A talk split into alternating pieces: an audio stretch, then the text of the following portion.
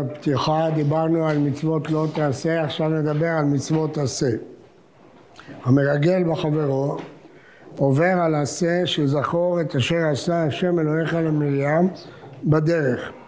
שהזהרנו התורה בזה, הזהרתנו התורה בזה, שנזכור בפה תמיד העונש הגדול אשר עשה ה' יתברך לצדקת מרים הנביאה, שלא דיברה אלא באחיה אשר אהבתהו כנפשה וגידלתהו על ברכיה וסיכנה עצמה להצילו מן הים, והיא לא דיברה בגנותו אלא מה שהשוויתה אותו לשאר הנביאים, ולא דיברה בפניו שיבוש ולא בפני רבים, רק בינה לבין אחיה הקדוש בצנעה, והוא לא הקפיד על כל הדברים האלו, שנאמר והאיש משה עניו מאוד, ואף על פי כן לא הועילו כל מעשיה הטובים ונענשה בצרעת על זה. קל וחומר לשאר בני אדם הטיפשים המרבים לדבר גדולות ונפלאות על הבריות, על חבריהם, שבוודאי יענשו על זה מאוד. הלשון הזאת של החפץ חיים היא לשון הרמב"ם, חוץ מדבר אחד, מה שהוא אומר זה מצוות עשה. הלשון של מצוות עשה זה הרמב"ן.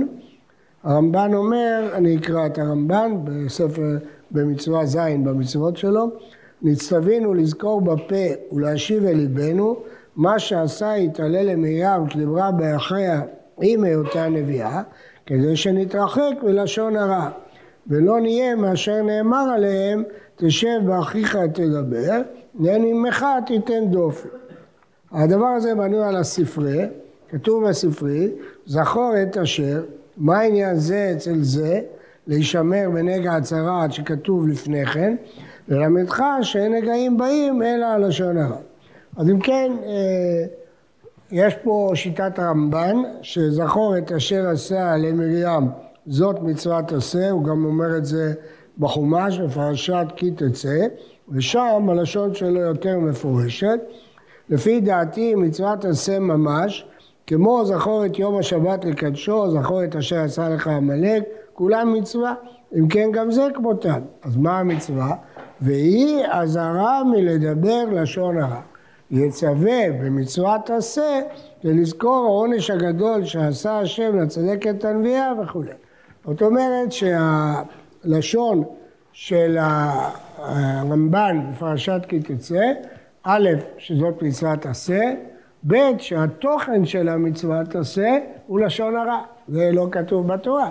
כתוב בתורה לזכור מה שעשה השם למרים. התורה לא קשרה את זה בלשון הרע. אבל הספרי שקישר את זה לשמר בנגע הצרת, קשר את הזיכרון של מרים עם נגע הצרת, והרמב"ן מסביר מדוע יש לזכור מה שקרה למרים, למה זה כל כך חשוב. חשוב לזכור את יום השבת לקדשו, חשוב לזכור את יציאת מצרים, חשוב לזכור את מעשה עמלק, למה חשוב לזכור מה שקרה למרים? היא חטאה ונענשה, למה זה חשוב לזכור? אומר הרמב"ן, הכוונה היא ב- בלשון הרע. זאת אומרת שהחפץ חיים בעצם בונה פה על הרמב"ן, שיש מצוות עשה שמדבר לשון הרע, עובר עליה, כי ודאי שהוא לא זוכר עכשיו את מה שעשה השם למרים, כי אם הוא היה זוכר הוא לא היה מדבר.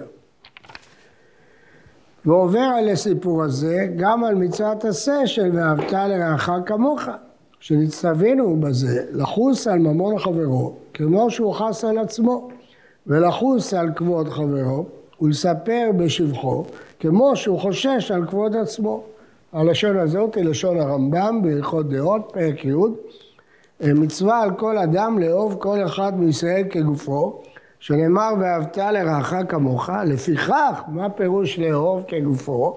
צריך לספר בשבחו ולחוס על ממונו כאשר הוא חס על ממון עצמו ורוצה בכבוד עצמו, והמתכבד בכלוע חברו אין לו חלק על הממה. זאת אומרת, אילו הייתה מצווה ואהבת לרעך כמוך, הייתי חושב זאת מצווה בלב, לאהוב את האנשים. הרמב"ם אומר אין דבר כזה, לאהוב זה צריך להתבטא במעשים. אם אתה אוהב, אז בוודאי שאתה לא פוגע במישהו אם אתה אוהב אותו, אתה לא מבזה אותו, אתה לא מכה אותו, אתה לא מלבין את פניו כי אתה אוהב אותו. אם אתה עושה אחד מכל הדברים האלה, ברור שאתה עובר על ואהבת. לא ככה אוהבים.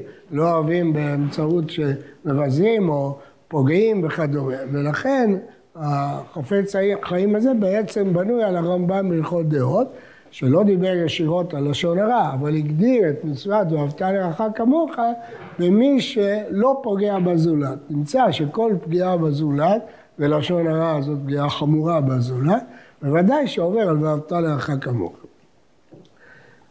והמספר על לשון חברו וחילות על חברו, המקבל, אף אם הדבר אמת, נראה בעליל שאינו אוהבו כלל.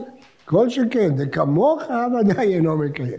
גם אם תאמר, אני אוהב אותו, אבל אני מספר מה שהוא עשה כשהוא היה בצבא. אז אומר, נניח שזה נכון, אבל זה בטח אתה לא אוהב אותו כמוך, כי אף אדם לא היה מעוניין שיספרו עליו דברים רעים, אז זה ודאי לא כמוך. והראיה הגדולה זה, הלא כל אדם יודע את ניגי עצמו, ואף על פי כן אינו רוצה בשום אופן שחברו ידע מזה אפילו אחד מאלה.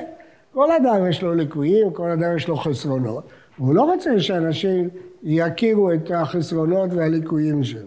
ואף אם הרע שנדע מעט מחסרונותיו אצל חברו, חברו לא הולך ומספר את זה לאנשים. אף על פי כן הוא עומד ומצפה, הלוואי שייתן השם שלא יקבלו את דבריו ולא יאמינו לו, הכל, כדי שלא יתחזק ביניהם לאדם שאינו הגון. עבד הוא יודע בעצמו הרבה הרבה מעוונות יותר ממה שסיפר חברו עליו. אף על פי כן, מרוב האהבה שאוהב את עצמו, נדחה הכל מחמת זה. אדם אוהב את עצמו, הוא לא רוצה לספר את ניגי עצמו, הוא יכעס אם מישהו יזכיר את הליקויים שלו. אז אם הוא אוהב את חברו כמו, כמו שהוא אוהב את עצמו, אז למה הוא מספר את הליקויים של חברו? באופן זה צריך לעשות לרעהו. ולא לחינם כתבה לנו התורה, מעשה נוח, וישת, וישכב, ויגל, וירחב, ושפט, ויפת, כיסו את ערוות אביהם. מה היה ההבדל בין חם לבין שם ויפת? שכאשר היה דבר גנות בנוח, חם פרסם את זה, ואילו שם ויפת כיסו על זה. אז האהבה של האדם מביאה לחסות על המומים של חברו, ולא לגלות אותם. והתקיימה הברכה שברחם נוח להראות לנו את גדולת המידה הזאת שצריך האדם לחפות על גנות חברו, בכל כוחו, כמו על שם עצמו. הסיפור של נוח לפי החפץ חיים נכתב בתורה כדי ללמד אותנו שמה שעשו שם ויפת שבזכותם הם זכו לברכות הגדולות, שהם כיסו את גנות אביהם, כיסו את ערוות אביהם. כל אדם יש לו ליקויים, כל אדם יש לו חסרונות. אתה לא צריך לפרסם את החסרונות של הזולת, אתה צריך לחסות עליהם, כמו שאתה מכסה את החסרונות של עצמך, כמובן שזה לא בא על חשבון מישהו אחר, אתה לא פוגע באף אחד, אתה סתם בא לספר את החסרונות של הזולת, אז בשביל מה? למה? רק כדי לצייר אותו, כדי להוריד את מעמדו, כדי לפגוע בו, זה בוודאי אסור. ולפעמים עובר נעמה, מצוות עשה של בצדק תשפוט עמיתך. האמת שזה פעמים רבות, צמוד ללשון הרע. הדין הזה והחפץ חיים בהלכות לשון הרע יעריך בזה מאוד מאוד, יש הרבה פרטים במצווה הזאת. מה זה לדון את חברך לכף זכות, שלומדים את זה מהפסוק, בצדק תשפוט עמיתך. זה דברי חכמים, בגמרא כבר. צריך לדון את חברו לכף זכות.